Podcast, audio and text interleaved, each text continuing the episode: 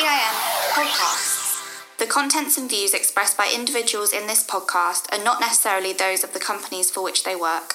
Okay, hello everybody, sun's shining, and we're here at Moor Hall again with Ali Lee Boone from CIM and a very special guest today, Emily Knox from Tug Agency. And Emily is an expert on using influencers.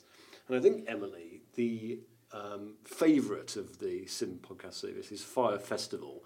Uh, we spoke a little bit about it last week, but this was a, a, a disaster of epic proportions for influencers, wasn't it?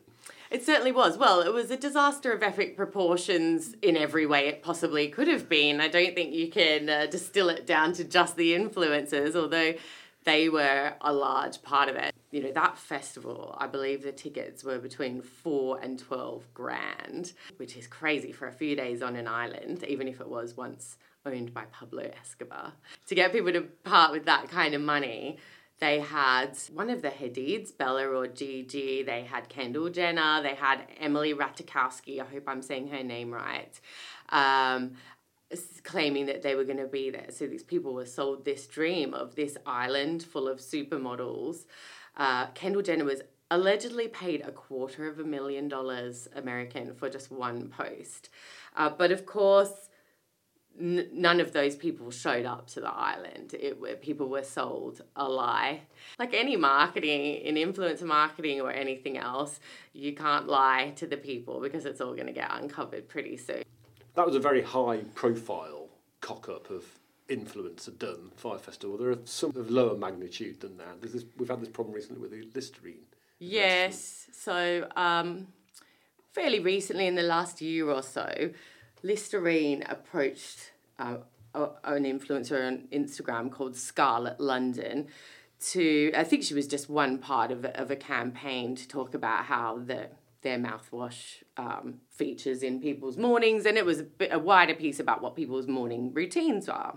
So they chose this woman who, if you look at her Instagram feed, it's beautiful. And I don't think she did anything wrong in this instance. Her feed is very pink, it's very aspirational. There's a lot of uh, bows and beautiful dresses and uh, lush uh, venues around London.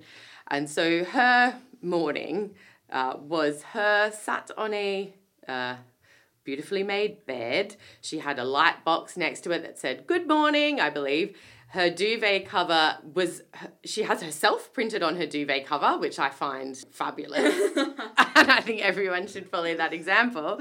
She had huge uh, metallic um, bunches of balloons in, I think, copper and pink, just floating full of helium next to her bed. I mean, it was anyone's typical morning. Uh, that's how I generally wake up.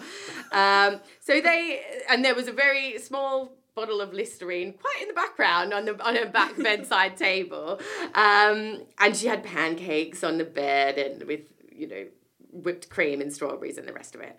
So it was a little bit, if taken out of context of her feed, a little bit ridiculous that no, no one just wakes up like that. Do you wake up like that, Ali? Is that normal for you? Unfortunately, not. I'm going to start immediately. It sounds fantastic. That is the dream. But, so.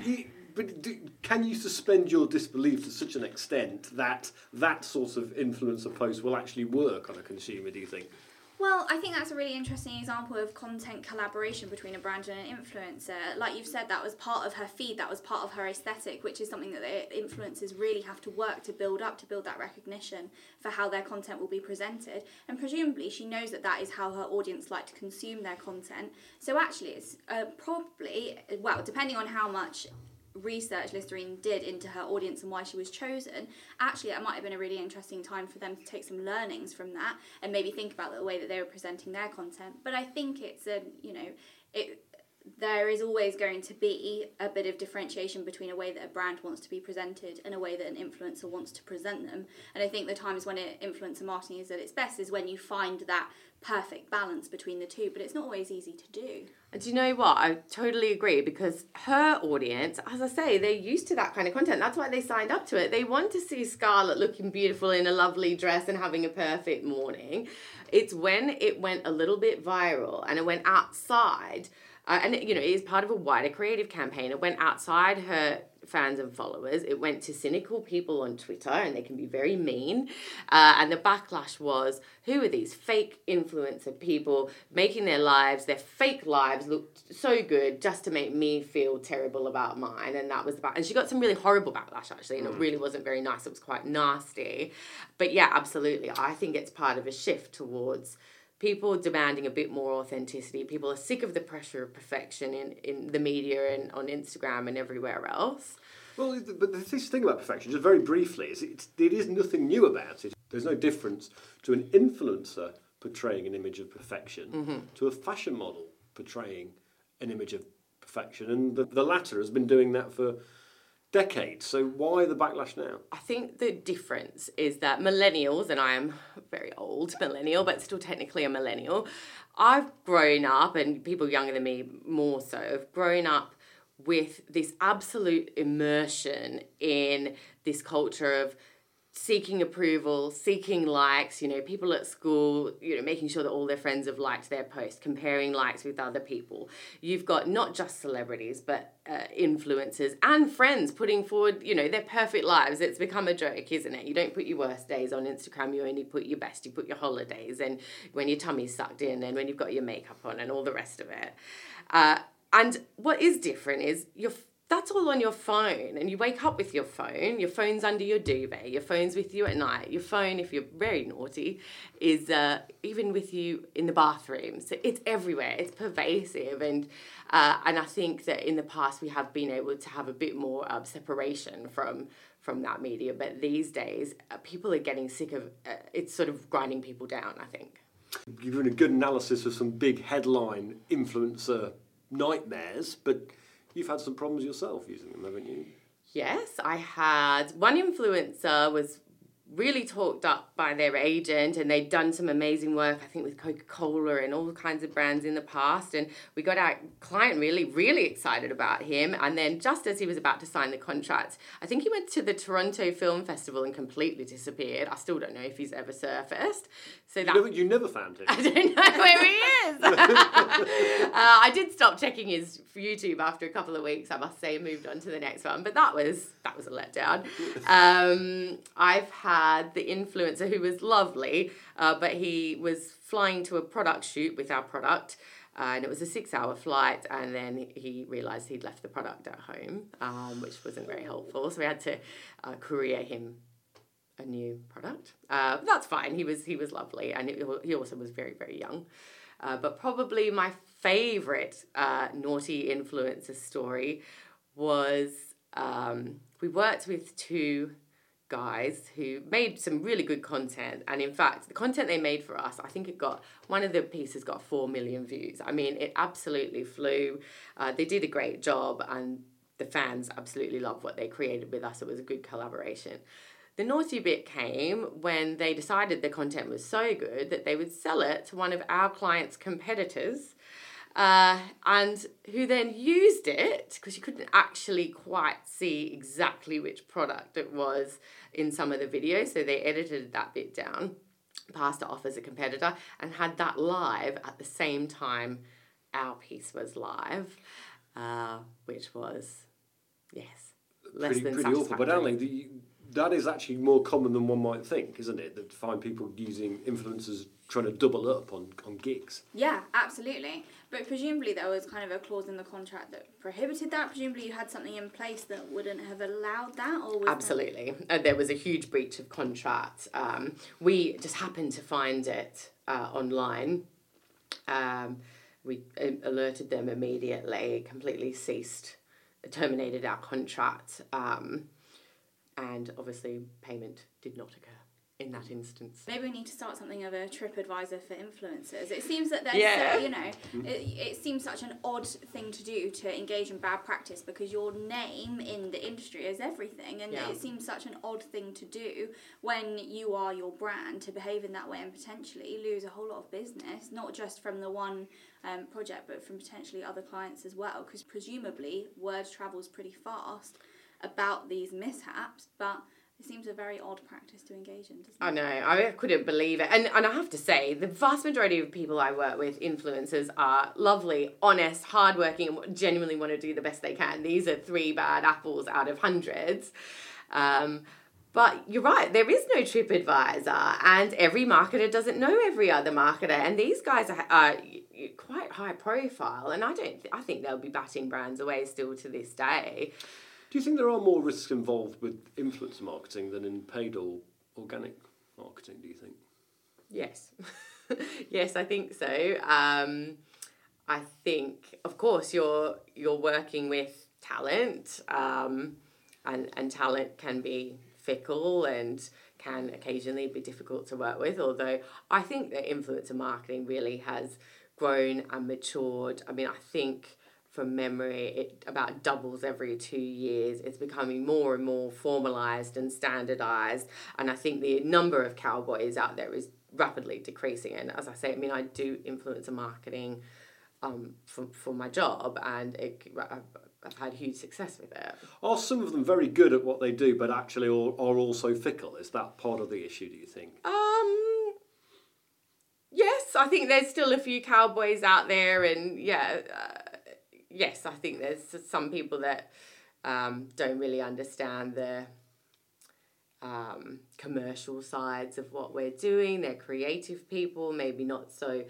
brushed up on marketing or you know where we're coming from as a client what our brand needs and things like that but again i think that's really changing generally now i work with influencers in the same way I work with most freelance creatives. Right. Um, they understand what's going on. They they understand their value as well. You know, they come to you with media packs and um, they know their their worth and their pricing and things like that. So I think it has come a very long way to where it used to be. They essentially are freelance Yeah. creatives, though, aren't they? Yeah. Now they, you know, they are their own business. They're most of them are young entrepreneurs. Yeah. And they know exactly what they're doing, and like you said, the worth, which I think is something that's really changed. Yeah, and they're freelance creatives, but I suppose the difference is they're coming with the audience too. So they're almost a freelance creative plus media buy. Um, but then that, that that combination means that there's so much more than that. So, what are the main pitfalls broadly that one should try to avoid?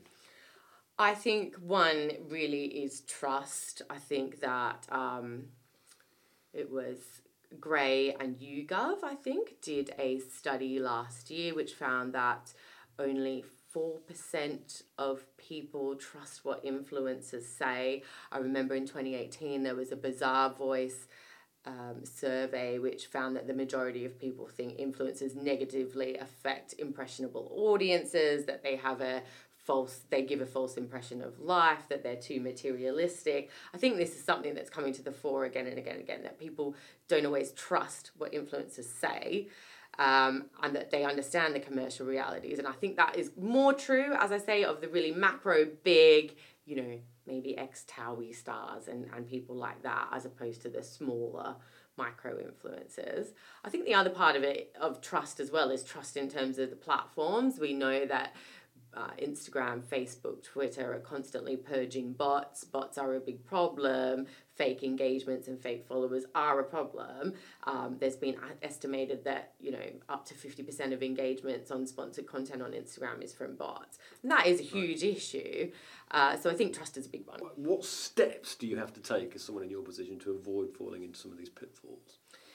So again, if I quite like working with micro influencers for for most brands. I have worked with really big influencers and had great results, but I think that working with micro influencers who actually want to talk about your brand. Um, uh, I like nothing more than when you approach an influencer and they say, "Do you know what? I wouldn't promote this because I'd never use it myself. It's not my style or whatever." That endears great, you to. That great, endears you to great. Please don't take my money if you're just gonna, uh, you know, shill for me and then the next day shill for my competitor. I'd much rather um, go through a few and then find someone who says, "Actually, I, lo- I, I love that. I've been using it for years." But that's interesting. Is that someone says that they don't want to promote it? Presumably that makes you feel better about using them for something else. absolutely, yeah, absolutely. Um, so I think yeah, influencer selection. There are tools out there that you can use that can go through people's followers and find out how many bots that you know, follow them and what their genuine followership is like.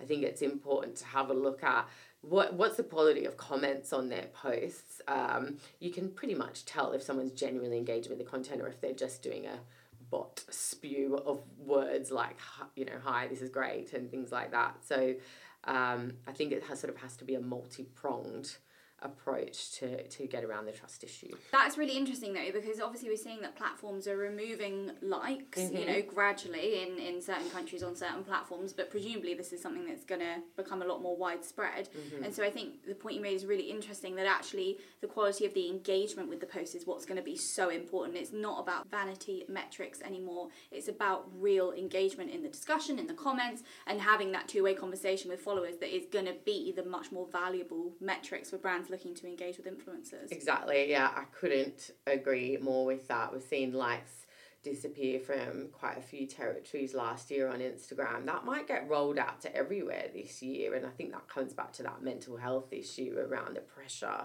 to be perfect, to compare yourself and chase likes.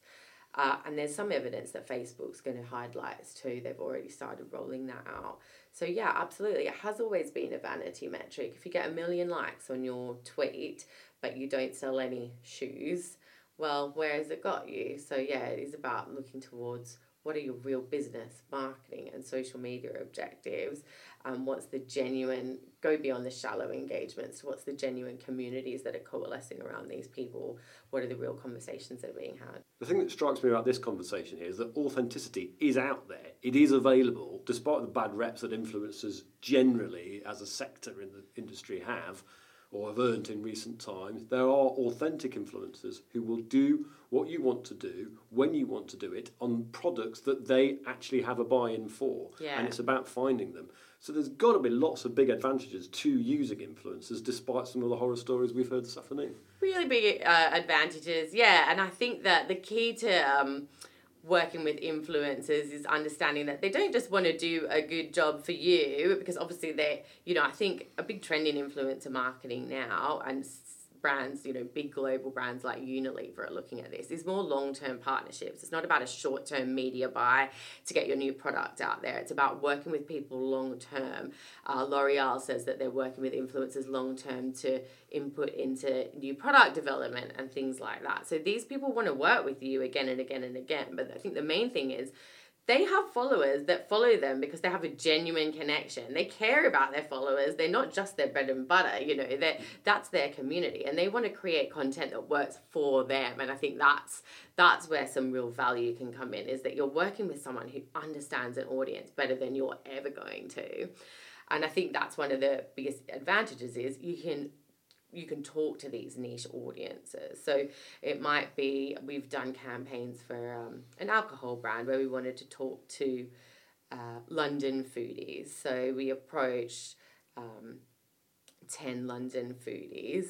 Uh, and invited them to an event. Now, the thing about London foodies is, and I'm, I'm a London foodie, I'm not an influencer, but I followed, you know, between I think five and eight of these. And that's a common uh, behavior. If you follow one, you'll follow a few. So, what we could create through this network of getting all these people to this one event, there's only a handful of people there, but it starts feeling like, whoa, everyone is here. Everyone here is, is, is at this beer event. Mm. I'm missing out. This is really trending thing, and it can create this sort of hype uh, in a community. Do you think we're going to get to a point soon where influencer marketing will eclipse paid and organic marketing as a way to market our products? No, I don't think so. I think that they all um, have their place and they can all be really complementary. Um, paid is essential for reach and frequency and mass awareness, um, certainly, uh, and, and various other things as well. Um, and social media is pay to play. We all know this now. Uh, there's no, no, pretty much no brands, I would say now, who are successful in social media who have no paid media budget. Your organic reach is going to be close to zero on pretty much every platform. Um, so paid is is a necessity. Um, organic content's really important thinking about your content strategy throughout the year and your monthly calendar and all of that of course that's really important to tell the story of your brand. And i think that influencer sits somewhere in between.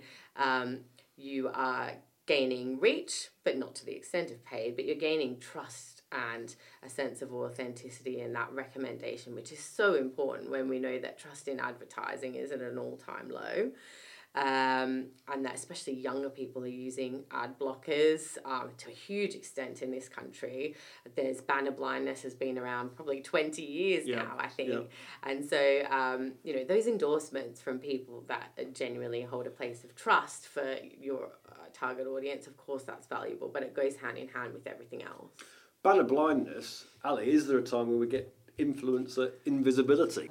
There might well be. I mean, I think it's a problem we already have. We've seen increased regulation around disclosure and around making it really clear what is and isn't an ad. We've seen um, kind of refreshed guidance from the ASA just this week, I believe, um, that really aims to educate not only the brands that are trying to engage in influencer relationships, but also the influencers that are putting these out. Um, we've seen a lot of consumer surveys that show that customers actually do know what is an ad and what isn't an ad, but actually that regulatory detail around what isn't isn't disclosure is still a really grey area. So I think there is a probably going to be a time when people are really unclear what is an ad and isn't because although we're seeing that people claim they do what i feel might be happening is that people think they're seeing a lot more adverts than they actually are i think mm. actually there's a really blurred line between what is organic content. It might be that there is a long term brand partnership at play that is not being disclosed, but actually there's a lot of kind of organic social content that comes out that isn't necessarily an advert, but people might think that because it's coming from an influencer, it is, which I think goes back to this trust issue. It just seems to have earned a bad rep because of one or two rotten apples, but actually it's no different from a sports star being given a cricket bat that he actually uses to win a test match or a tennis player being in a racket that she uses to win Wimbledon, if an influencer is using the makeup herself that she's being sponsored to use, then it seems to me to be perfectly valid. Yeah, I totally agree. And actually, I think a lot of this trust issue comes from a low recognition or understanding of what is and isn't an influencer, particularly from the people that are actually engaging with influencers. I follow probably a, a worrying number of them um, across all sorts of social media channels. But I'm actually quite uncomfortable calling them influencers because I don't really feel like that's the role that they serve in my life. They're there maybe to advise me on things, but actually, what I get mostly from them is just enjoyable content that I like to engage with.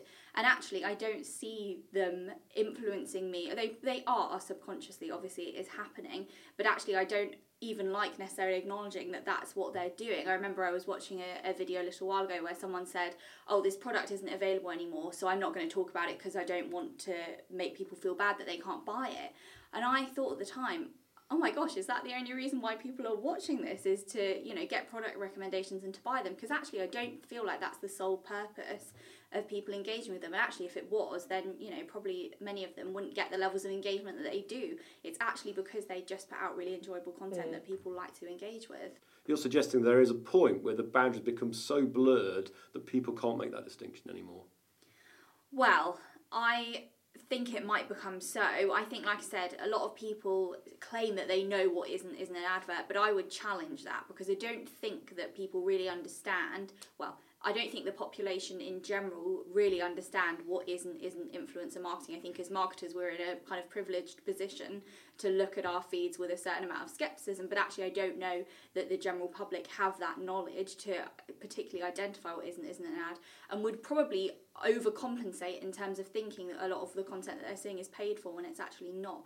But I do think this disclosure issue is really interesting, particularly to the point you made about brands collaborating with influencers on products, on kind of doing month long, year long sponsorships. What level of disclosure needs to happen there to make that relationship really clear? I think it would be interesting to see what more advice comes out about that now that we're seeing that relationships between brands and influencers are a lot more insidious than actually we would have thought maybe five, ten years ago. Emily, final word is still got a bit of potency for now as long as you pick the right influence. Absolutely. I think I think pick the right influencers, make sure that they're um, you know they have genuine communities, that they have genuine engagement, and that they genuinely do care about your brand. Think about what your um, objectives are at the outset you know as i say a million likes probably not going to do much for you so think about uh, does this need to generate sales is it just about awareness and how am i going to measure that and how can i measure that um, when a lot of um, the data will be held by that influencer. So, what, what agreement will you have in place? And of course, disclosure. Um, the ASA will slap you down if you don't um, very clearly disclose that this is paid for. Uh, so, be very careful about that. Um, and I think most influencers that you work with will hopefully be very aware of that too and will not want to run foul of the ASA either. Great. Emily, Ali, thank you very much indeed. Thank you. Thank you. Join us next time where we debate if the future of marketing is in good hands. CIM Podcast.